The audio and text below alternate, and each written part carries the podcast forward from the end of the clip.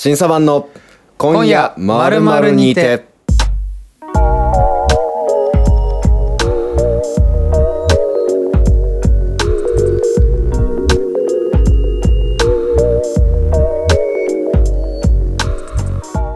こんばんは。始まりました。今夜まるまるにて。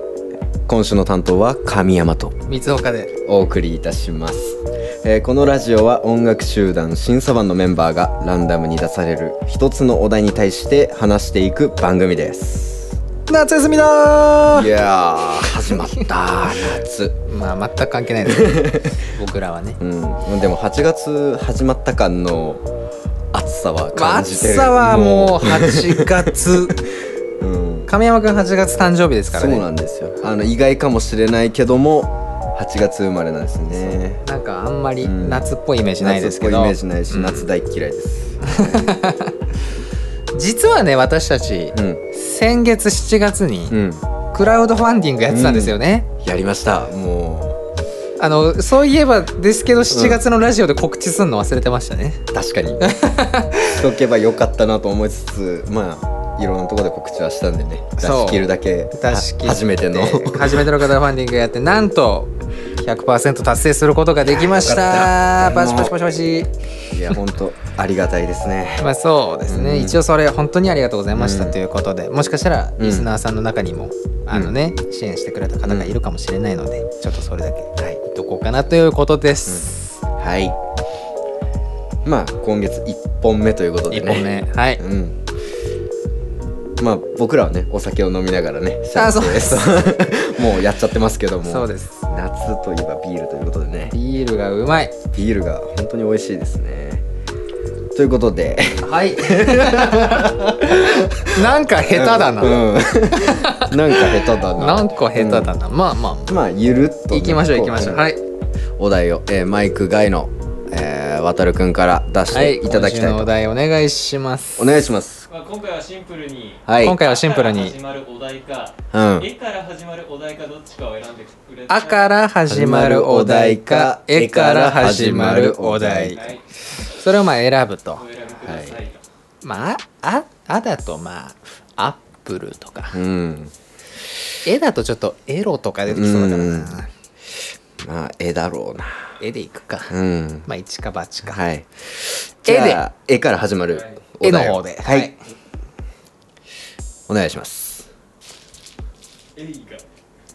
映画。はいはいはい。あああれ？これってでもあそっかそっか。まあいいか。これなんか俺らが今夜何々にてっていう時に初めて言うみたいなルールあったけど。あったけどそれすらも抜けてる感じですね。まあまあまあまあ しかもそのルールを作ったの渡るくんだったうん。な、確かそうだったな。自分で言って自自分分で言って自分で忘れてた。まあじゃあ言います。はい、はい、今夜。今夜。映画にて。僕もちょっと今ルール破りました、その週のリーダーの人が人がそう仕切るんですよそうそうそうそう、ねはい。全部破って。い今日は一応神山くんの担当で、はいはい。やってるので、はい、まあでもね一つ言うとねやっぱりこういうねラ,、まあ、ラジオとかに関係なくいろんな作っていくっていうのは手張りっていう法則があってね。手張りうん。はい手っていうのは守る。守る。は破る。破る。えー、手張り離れるって離れる。いう言葉があってね。守る。まあそれは教えを守るとそして教えを破る。そして教えから離れていくっていうこの流れが何においても大事だよっていう言葉がありますんでね。今回、はいは大事だ。はい、といの「は」っていうことで、次はいつ「リ」が来るのかとはいいうことで、、そうですね。はい、映画ですね。映画？うん。あーまあまあまあまあは、まあ僕はもうめちゃくちゃ映画好きで、うん、あのー、ですよまあだ逆に好きだからうん、こそ語るのは難しいというか迷っちゃうね何を語るか。そうだねうん。どうですか？で僕からいき、い喋っていいですか？どうですどうです？あの、僕、どうです？どうですどうです？何それ？どうぞと。どうぞといいですみたいな。いいですみたいな。わかんないわかんない、うん。なんかまあやばい。ろいろね。酔ってるのか、うん。いやいや全然ですよ、まあ3口ぐらいしか。弱々ですからね。ノンアルビールで酔える男ですもん酔えますから、うん。酔えますから僕は。は、はい。い。ということで、はい。映画喋りたいんですけども、まあ僕、まあ僕も言うて映画好きで、好きだよね。そう高校生の頃はあそうだ。そうそれこそそうじゃん。あのバンド音楽をやるか映画監督になるかっていう二択の夢があったぐらい映画好きででも別にそんなに知識があったわけじゃなくてただ単純に映画を作る人っていうかなんかまあでも今考えれば脚本をしたかったんだなって思ったんですけどね。まあそう話を考えるとかはセリフとかを考えたい。まあね。まあそれが夢であったぐらい。脚本家、うん。なるほどなるほど。まあそんぐらい映画が好きで。映画が好きで。まあでも確かにね。うん。見てる印象はあります。一番好きな映画。あ言えちゃうんだ。結構言えて邦画だと言えて。あ邦画だとこれ。うん。うん。邦画だとあの僕横道世之助ってい言ううと思った。映画がありまし横道世之助てね。まあ主題歌アジアンカンフージェネレーションだったりとか。で監督が沖田修二か修一どっちかわかんない修二じゃない？修二監督。で原原作っていうかが吉田修一かそう修一と修二でね原作と監督でねああ名前がね修二のはずだようん。で沖田修あ二監沖田修一だ。修一。あじゃあいあそうだ。沖田修一。監督の、えー横道世之助っていうね映画がありまして僕その映画が本当になんか人生のバイブルとまでい言えるぐらいかな。言えるぐらい。うん、言えるぐらい。っていう話話というかまあそのキャラクターがめちゃめちゃ好きで、うん。まあその、はいはいはい。えー、と高良健吾っていうね、うん。俳優がやってるうん。横道世之助役が、はいはいはい。まあ、大学生の設定なんだけども、はいはいはい。あの取り柄という取り柄がないっていうところにまず魅力があってうん。映画とかやっぱ話を書く時って大体何かの取り柄をまあ描いたりしてなんかそれをまあプッシュするじゃないですか。基本的に話とかなんか、まあだからやっぱりその、うん、人生何十年あるうちの、本当にドラマになるこの瞬間、うん。みたいなところを描き、うん、ガチというかね。描き描きたいからそう何か事件とかなんか主人公にものすごい特徴があって、ね。まあまあセオリーっちゃセオリーセオリーなんだけど、はい。その映画がなんかね割と普通に進むというか普通、うん。ザ普通というかその少年というか、まあ、青年に何も取り柄がないというかうん。なんかそこをなんか描けるって相当すごいなって思っちゃって、はいはいはい。なんか人の素の部分だったりとかなんか例えばドジな部分をドジとかアホな部分を描く時って本当に大げさに描いたりしないと結構難しかったりとか、はい。多分あるんだけどその沖田修二監督っていうのが平凡な感じの描き方がすごいもうなんかすごすぎて、うん、なんか。沖田修一監督ね、うん。うん。の、はい、そう。まあそれは高良健吾の演技もうん。素晴らしいからこそなんだけども、もうね笑い方一つとってもなんか女の子に声をかけるシーン一つだったりしてもなんか大げさじゃないのに、うんすごいキュンとくるというか、本当に凡人があたふたとしちゃうようなものも大げさなあたふたじゃなくてえこの息遣いとかって演技なのかなはいはいはい。なんか「はは」とかなんか笑っちゃうようなところとかも、はいはいはい。どっちなのかわからないぐらい日常に近づいてるキャラクターがなんかとても僕とこうリンクするというかなんかそういうものもあってすごい好きになるキャラクターでもあるし好きになる映画はいはい。っていうのがあってまあ一番好きかな。一番好き、うん。かな。で最近その一番好きかなっていうのにこう並び追いついてこようとしてるやつがいるんですね。追いついてこようとしてるほ邦画が、まあ、劇場っていう映画がありま又してそう、はいはい。もう僕はもう又吉先生が大好きすぎて大尊敬をしてるので、まあ、本が、ね、一番面白いんですけども映画、まあ、よく結構映画好きの人とかからすると原作好きとかだとなんか映画はどう全然だったわとか。まあまあいいがち。なんかよく言いがちだけどうん。まあなんか僕そういうのがあんまりなくてなんか原作が良かった良くて映画がちょっとダウンしてもなんかそんなに気にならない人間なので、劇場はまあもう作品からもううん。まあ俳優も別にキャスティングこうだったろうなとか。山崎賢人。そう。山崎賢人。まあかっこよすぎるなとは思ったけども。ああ思い描いてるイメージうんそう。話を読んでる限りはかっこよすぎるなって思ったけども、まあ、うん、そこも別に、まあ、許せるというかね、まあ、気にならないぐらいいい作品でしたということで、僕はこの2本かな。邦画。邦画で、うんとりあえず取り上げると2本、であれですよね。横道世之助で、うん神山、神山歴史に残るうん、セリフがありますよね、横道世之助の中で。神山の人生を変えたと言ってもいい一セリフがあるじゃないですか、あったっけ？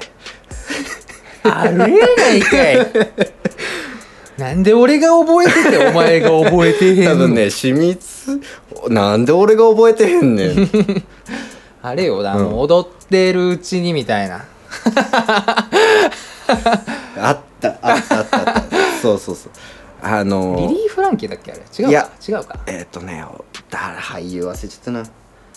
あのーなんかそういう目標物とか夢とかを語るシーンがあってなんかその小説家がねあのななんでそう言ったのかちょっと忘れちゃったけどあのどうやったらこういうものができますかね？って聞いた時に「いや何も考えなくていいんだよ」みたいな「踊ってるうちにいけるんだよ」みたいなセリフがあって。うん。それはもうめちゃくちゃ確かに当時。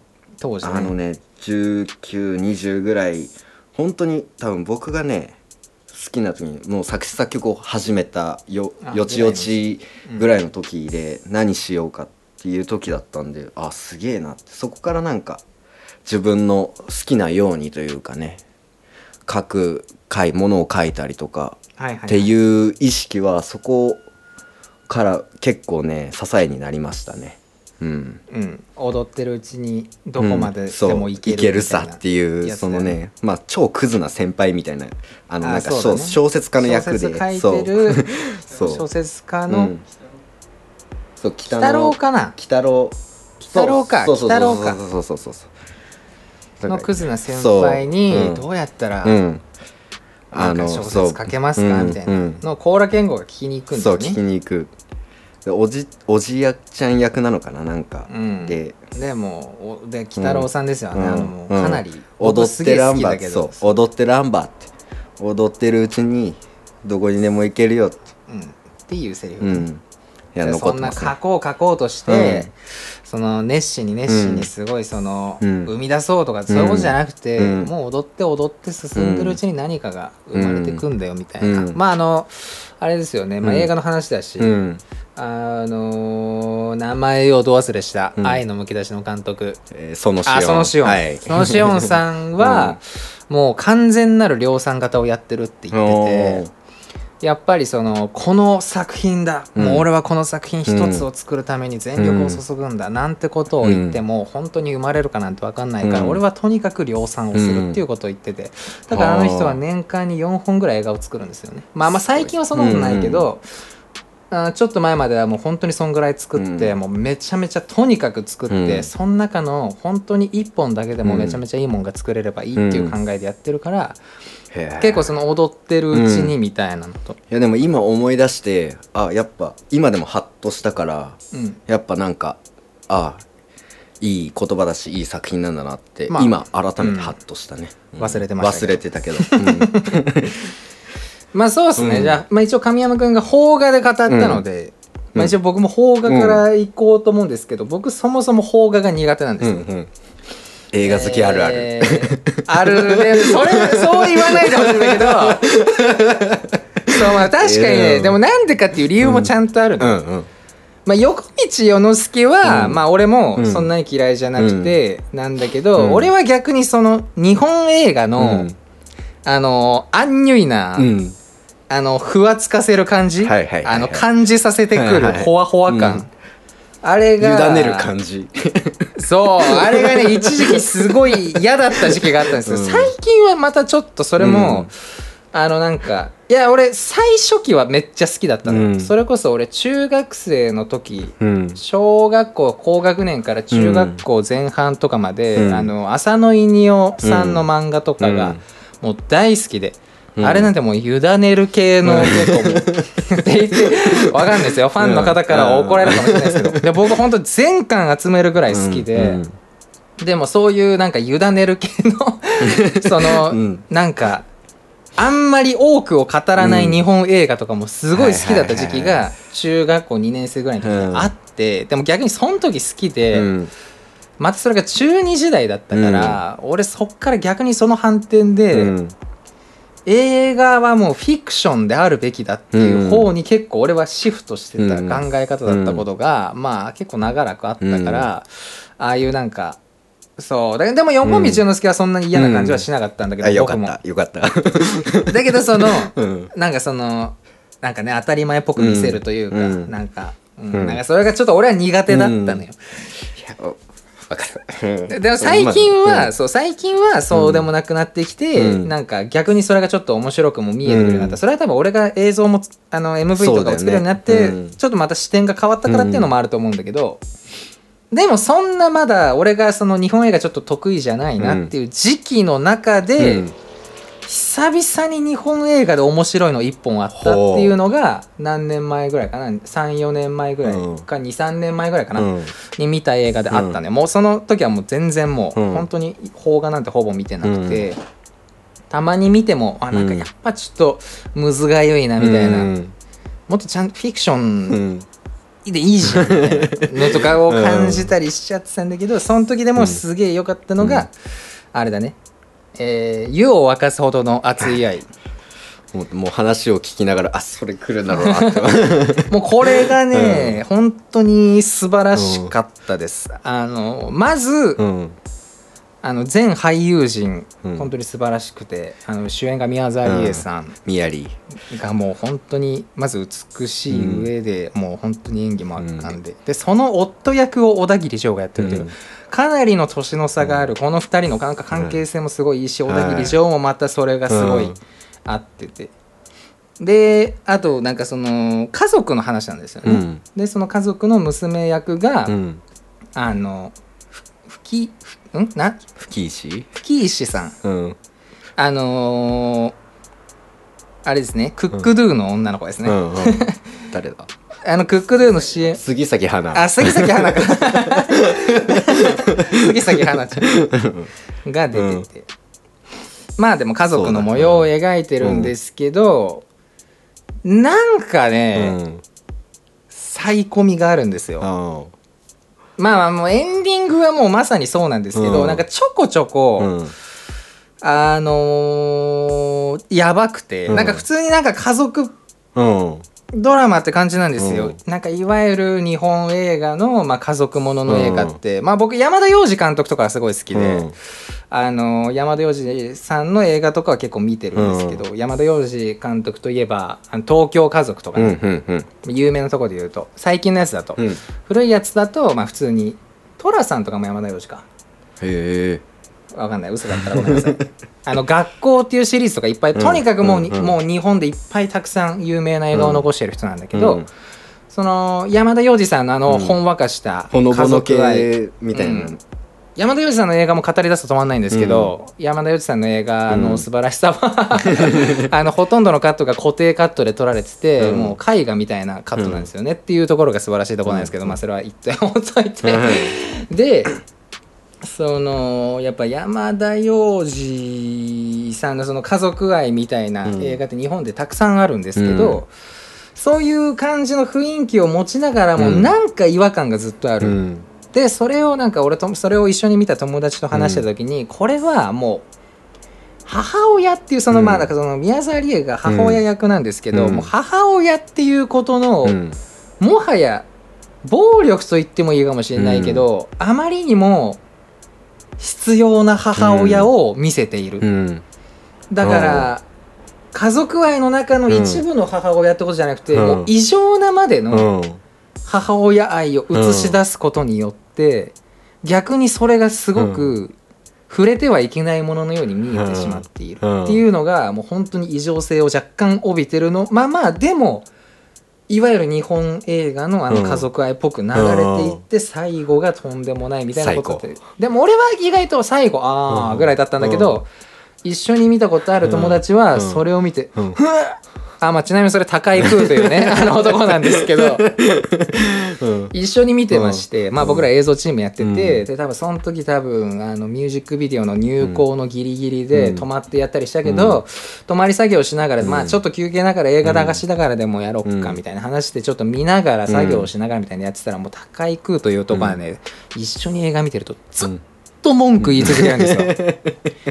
なんだよこの子役は。とかさあんまり思ってないですよ彼は。うん。あんま思ってないけどポロっと言っちゃうんですよ。もう気になったこと全部言っちゃうんですよ。まあ俺も気になることいっぱいあるんですよ。映画見てると。うんまあまあやってるのもあるからうん。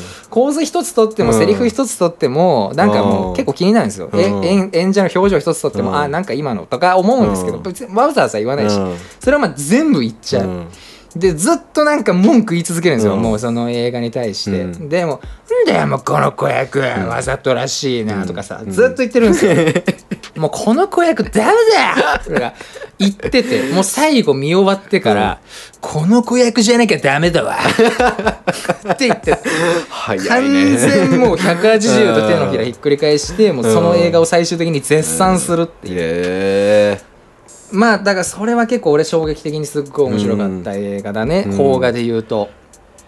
いやすごいね。いやだからそれを聞いて、まあ、見ようとは思うんだけど結構俺の中でハードルがもう上がっちゃってるからね。ああいやいやいや結構さっぱり見れるよ。あめちゃくちゃさっぱり見れる。で本当にさっぱり見れる理由がうん。もう一人一人の演技だね、あー。もう本当に素晴らしい。演技がまずめっちゃ素晴らしい、うんうんうんうん。それこそそのえっと杉咲花ちゃんうん。の演技も本当に素晴らしくて、もう一つ一つのカットもちゃんと美しくて。っていうのがもう、うん。まあ邦画で言うとそこですね。確かにね。出てきたその方が苦手ながらも苦手ながらもちょっと突き抜けた。突き抜けたやつ、うん。洋画ね。洋画こそもういっぱい出ちゃってさ映画。もうねまなんかまあパッて喋れるのないかなってまあ探して洋画だよねって思いながら僕がねまあいっぱいあるよ洋画はもちろん,、だけどもうこれ今日タイムリーでもあるタイムリーっていうかでもあるから喋るけど「スイートノーベンバー」ああうん、これはまあ喋るにはもってこいかなっていうのがあって「まあ、スイートノーベンバー」ってえっとフランスの映画なのあれ。言っちゃうやん。うんキアヌ・リーブス出てるやん。え誰？どこの映画だ？えまあまあイギリスかアメリカであることは間違いないけど キアヌ・リーブスが出てる。キアヌ・リーブスはアメリカなのかな？アメリカです。アメリカだ。はい。ねあのそう。でアメリカのね「スイートノーベンバー」っていう映画があってそれもう僕すごい好きで。もううん。10代僕も好きですよ。そうもうめちゃくちゃ好きで。でまあまあ好きすぎて曲にも昔したと。そうですね。そう。ラブミーズっていうバンドをやってた時に、スイートノーベンバーが好きすぎてスイートノーベンバーの話もそうだけどそれをなんか自分の恋愛観に当てはめて、もう本当にスイートノーベンバーっていう題名で曲を書いたぐらい好きな曲があって、まあその曲はねあその曲だったね。前がね。曲にもう落とし込んじゃって見てるから、なんだけどその映画はね本当におすすめあんまり有名じゃないのか僕も分かんないけど多分、はい。その王道系のからしたらそんなに有名じゃないんだけども、はいはい。真逆の男女ってかもう働きマン真面目な男が、うんもう仕仕事事優先でもう彼女ほったらかしにしてて、で彼女がもう別れるっつってもあまあ別にダメージもなくまあまあまあ仕事大事だし好きにすればみたいな感じでね。感じから始まりましてそこにふとね陽気なもうこここの女性がねめちゃくちゃ男の理想像を映す女性なんだけどね。こう幻想的なね、うん。あの女性が現れまして、まあ、その女性は結構自由奔放なあの女性で、まあ、結構遊んだりとかいや今を楽しもうよ、うん。仕事でこんな時間忘れて愛する人を失ったんだよあなたはって、うん。いや私は今ここに目の前にいる人を大切にするし、うん。あのどんな友達もどんなキャラクターでも大切にするし、うん。今遊ぼうよっていう女性と出会いまして、まあ真逆の男女が惹かれ合っていくんですよ、まあ、そこにまあ真面目な男はあなんだこんな自由な人生もあるんだって惹かれ合ってってもうねめちゃくちゃもうもうめちゃ早送りで喋ってるけど本当にいい映画なんですよ、うん。もう惹かれ合っててあこの女性すげえ好き。あ俺の人生観もちょっと変わってくるかもしれない。なんか仕事よりも大切なもの、うん。なんかもっと今を大切にしようって、でまあそれがまあ11月の話ではいありましてその女の子は本当になんか悩みもないようなうん。感じでもうずっと進んでてであるワンシーンで目隠ししてなんか一緒に遊ぼうよみたいなちょっとエッチなシーンもありまして、うわなんかすげえなすごい幅だわみたいなこういうシーンもありつつあなんか幸せな感じででもその女性は1ヶ月だけよ遊ぶのはみたいな。今そを今を大切にしてるから。1ヶ月限定彼氏みたいなことなんだよ1ヶね月限定で遊ぼうよ、うんみたいな陽気に言うから、うわうんここまで自由なのなんかすごいアバズレなのかみたいな不安もありつつでもまあ1ヶ月かまあ俺も自由になってみよう。ちょっとなんかこので前の1ヶ月の男とかも出てくるんだよね。そうそうそうそうそう1ヶ月の男とかも出てきて。でなんだお前はいろんな男とこうやって そう。毎月毎月みたいにその主演男の方のキアヌ・リーブスはなってね最初。そう自由だけどなんかえなんかただのビッチかみたいな、思うんですけどもまあ1ヶ月まあその11月の1ヶ月をまあでもまあ自由っていうものを体感してみようっていうことで一緒に仲良くなっていく。目隠ししながらイチャイチャしたりとかうんね。していくんだけども、だんだんとあれ？あれ？ってなってて。あれ？ってなってたらその女の子が裏ではちょっと病というかもう結構ネタバレするな。こうな。あのねまあまあちょっとね問題を抱えてたんですよねそう問題を実は。抱えてて。そう実はね。でそういうのを隠しながら自由にこう楽しそうにまあ抱えだからこそみたいなとこもあるしね。そう。だからこそっていうのもあってあこの甘い11月を一緒に過ごしたけども最後はいろいろあって ああだこうだあってなんかあのこの結構喋りましたまあ結構喋っちゃった。あもうあのねこう好きすぎて喋っちゃったっていうのもあるけどでもなんか真逆の男女がこう出会ってなんでこの1ヶ月じゃなきゃダメだったのか。なんで1ヶ月限定で男を取っ換えてたのかとか、その女性の本当の優しさ本当の自由さっていうものを身にしみる映画で、はい。まあ、最後その目隠ししながらイチャイチャしてたっていうシーンもあるんだけど最後のあのねねもう感動のシーンもえね、まあまあまあまあまあまあ。まあまあまあその辺にしといて。うん、っていう話があるんで「スイートノベンバーは」あのぜひ見た方がいいです。あのねいい。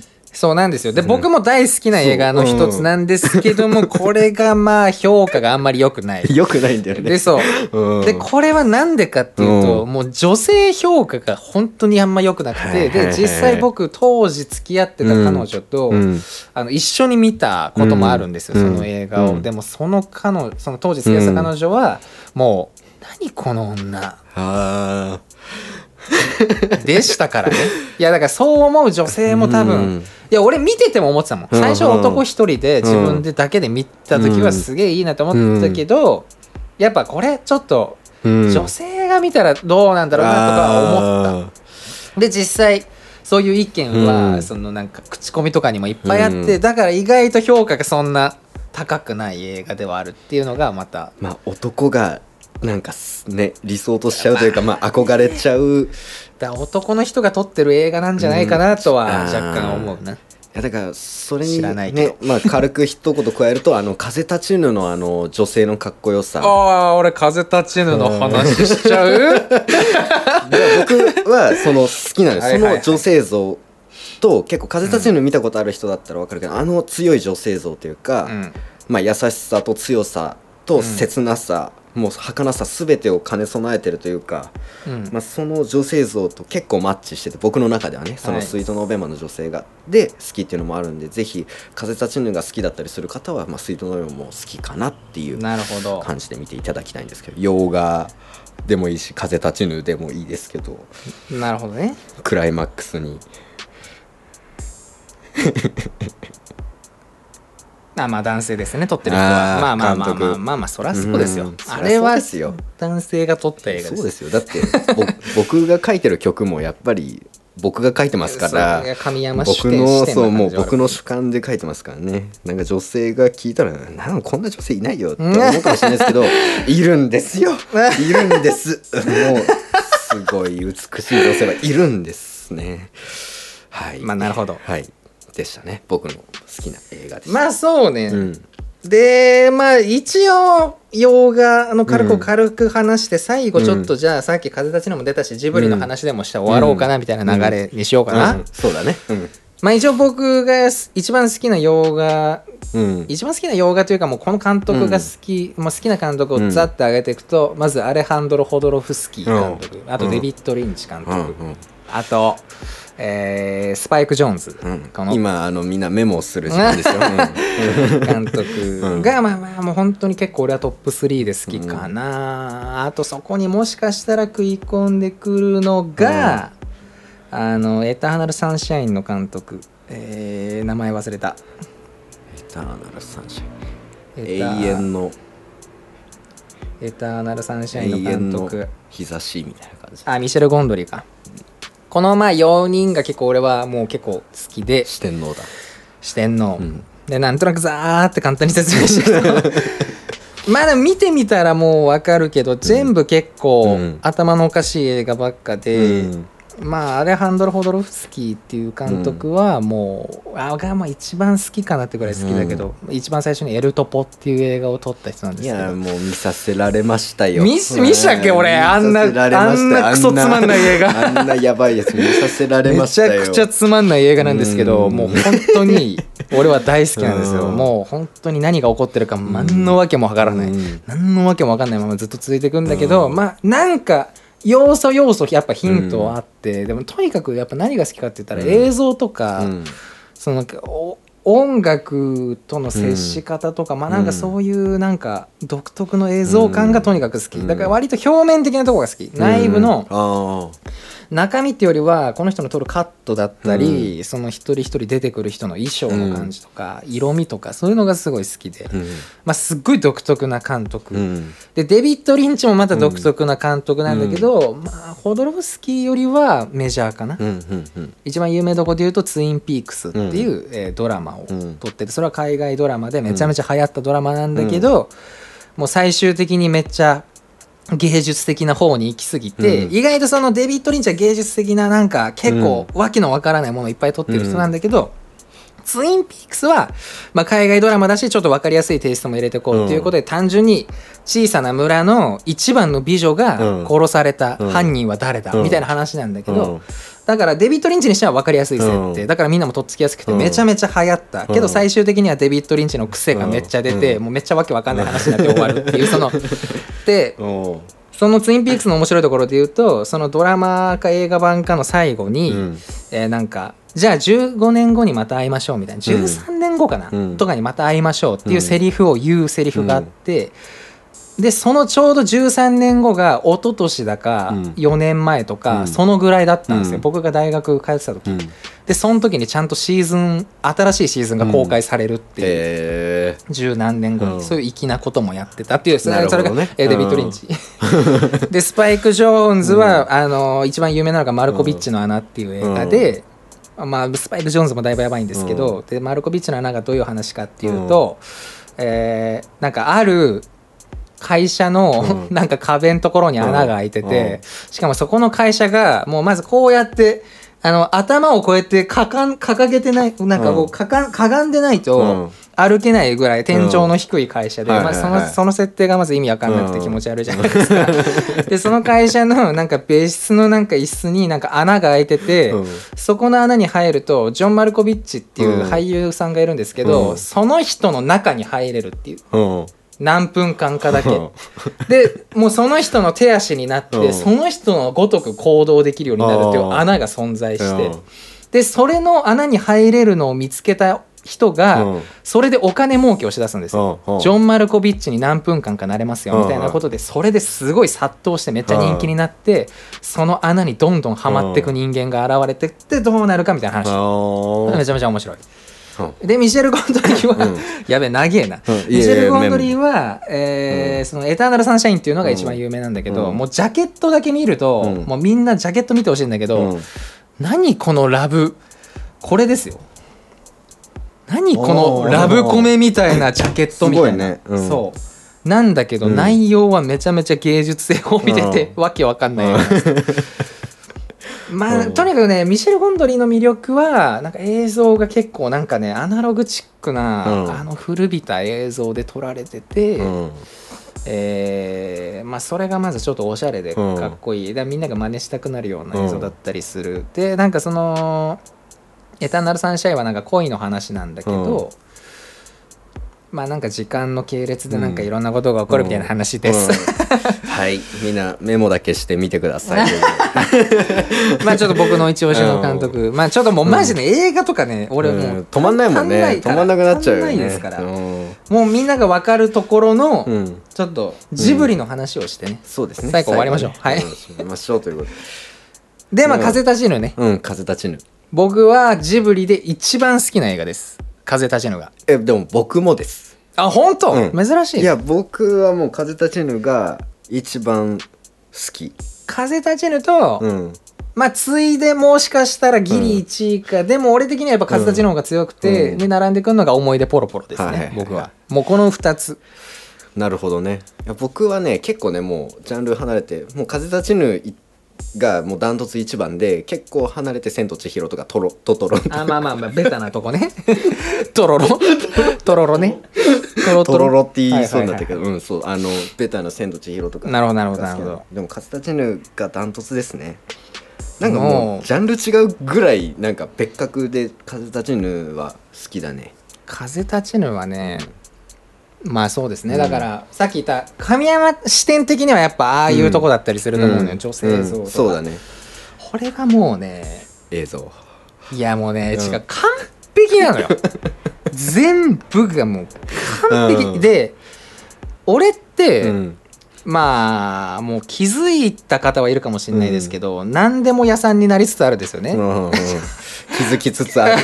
皆さんが気づきつつある。わかんないけど、うまあ、なんかいろんなことをやってしまっている、うんうんでそれに関してすごいって言ってくれる方もいます、うん。何でもできてすごいね、うん。映像もできて音楽もできて、うん。しかも絵も描けるんでしょうんとか、すごいって言ってくれる人もいるけど、俺は逆にそこ別に全くすごいと思ってなくて、うんうんあの一つのことに集中して一生やり続けられる人の方が俺はすごいと思ってるんですよ、うん多分俺が、うん。うんあのまあそうじゃないからうんだと思うんだけど、うんそのないものねだりというかね、ん。そうだね。でもそうそう、うん。でも宮崎駿はそのそういう人だと思ってて、うんでかつ僕は感覚的なんですよ、うん。まあ神山君も僕も左利きなのもあるけど、うん。やっぱ左利きの人ってまあうん。なんかそのなんかね芸術性がどうのとかあるけど、まあ単純にでも感覚的なとこは本当にあると思ってて、感覚的でどういうことかっていうとあなんかいいじゃんとかで意外と話を進めていけたりとか、なんとなくのあなんかいいねとかでうん。結構解決できる、そうだね。なんか理屈とかまた考えなくても感覚で判断することができる、うん。それは確かに俺は得意だと思って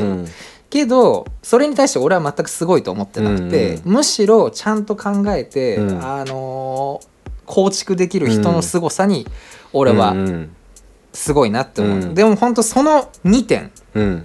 あのー、1個のことに集中し続ける、で何すごい構築す、その才能、うん。それをどっちもすごく持ってて、うん。極めていった人が本当に宮崎駿だと思ってて、しかもその極めた先にあったのが風立ちぬだと思ってるから、だからもう俺はもう風立ちぬを見た時にもいやう,、もうね。もう何も作る気がなくなるぐらい俺からすると。なるね。こんなもの俺には一生作れないと思ったね。だからまあすごい重みで見てるね。だからもうこれを作れるように俺がここまで到達するには、今ある程度やりたいことをもう捨てなくちゃいけないと、うん。もう音楽だったらもう音楽うん一本でやるって決める、うん。映像だったら映像一本でやるって決めるってもう俺は何かを全部捨てて一個のことに集中しないとうん。俺はここまで絶対たどり着けないって見て思った。ってぐらいうん。完璧。いやすごい。全てが俺は計算されてるというか計算されてるっていうとちょっと言い方あれかもしれないけどもう何もなんかね感覚的な瞬間がある意味ゼロ。もうセリフ一つ一つうん一文字一文字取ってもカット一つ一つ色全部取ってうん。もキャラの動き方全部取っても全部がもう意味をなしてる。うんもうストーリーに欠かせないものになってる。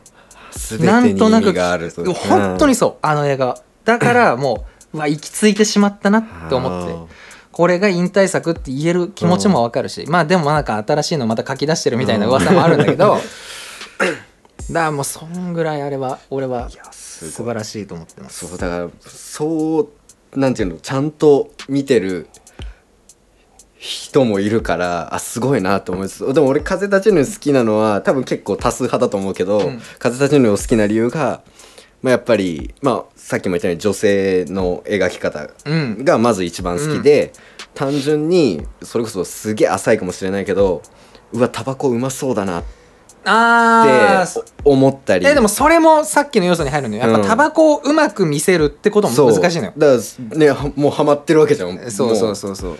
でそう。ジブリのあとご飯美味しそうとかそう。よくあるじゃん。そう。とか。そう。ご飯美味しそうに見せるのも実はアニメーションですごい難しかったりしてとか、そういうのも本当完璧なのよ、うんうんうん、だからそういうところも相まってもう好きだね。本当に風立ちぬ見たらタバコ吸わずにはいられないし。本当に。いやだからそれがすごい やっぱうん。俺みたいなこう本当にすなんか、うん。そのなんかねうん。芸術オタクみたいな人からしても、うん。これはってなるしこう、いわゆる大使はあんまりそういう視点では見ないかもしれないけどそ,、ね。うん。れでもこう取り込まれる取り込まれるねそういうものを作れるのがやっぱ素晴らしい、うんいや素晴らしいんだよ、うん、風立ちぬは本当に。素晴らしい。俺はねもうやっぱイントロのもうタイトル出たとこで号泣しますからね、風立ちぬなんて。マンドリンのしかも俺ね久石譲がまた大好きなんですよねもう一番尊敬してると言っても過言ではない音上楽家。久石譲のあのマンドリンの曲。うん「てんててんてんてんてんてんてんてん」っていう曲からサントラもめっちゃ聞いたもん俺。めっちゃ聞いた、うんまああのあれが流れて最初「風立ちぬ」っていうのがうん。ファーって出た瞬間でもう号泣ですからね、僕。うわなもうもうそれで俺負けたって思いました。タイトル出た瞬間にうわもう負けたわ。もうあの草原のとこから草っ腹とかが揺れて。やばい。あれ本当にやばいですよ。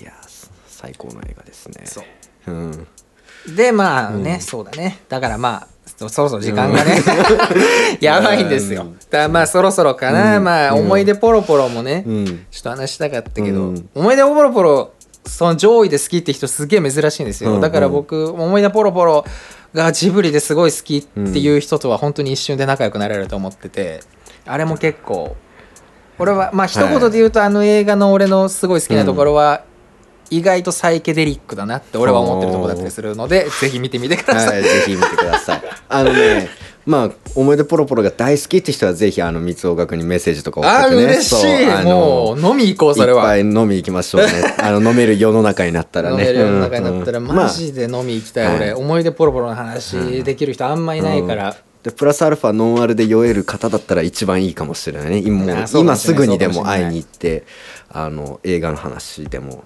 してみたらと。でも面白いのが、うん。だ思い出ポロポロに注目してる人ってあんまいないじゃん、うん。でも俺って結構この話するじゃん。うん。思い出ポロポロが俺はうんもう本当に1位2位を争うぐらい好きだの、うん。ジブリの中で、うん。っていうとじゃあ見てみようかなって人が見た時に、うん。大体めっちゃ面白かったって言ってくれる、思ってたよりも数千倍面白かったぐらいの。確かに。うん。本当にそうなのよ。あのー話としてはのっぺりしてんだけど、うん。結構。あんまり起承転結がどうとか、うん。なんかすごい物語構成が。だそれこそそれで言ったら「あの千と千尋」とかがね、うん。やっぱめちゃくちゃうん。映画として面白いかもしれないけど、そういうのとは全く違うんだけど、うん。やっぱ、うん、面白いね、うん。はい。はい最長じゃないですか今回。ちょっとね。だまだ喋り足りないのでうん。これ第2弾欲しいですね、はいそうですね。映画いろいろ映画語る機会は。うん今夜映画2にて、はい。はい。ジブリにてでもいいです。2 2もあるに2もあるにても OK にしましょう。2もあるにても OK にて OK に。てにしましょうしましょうににて。ということで、はい。今回は今夜は、えー今夜映画にてでした。てはいまた。ありがとうございました お題とかあればお待ちしております、よろしくお願いします。エンドロール流れてます。はーい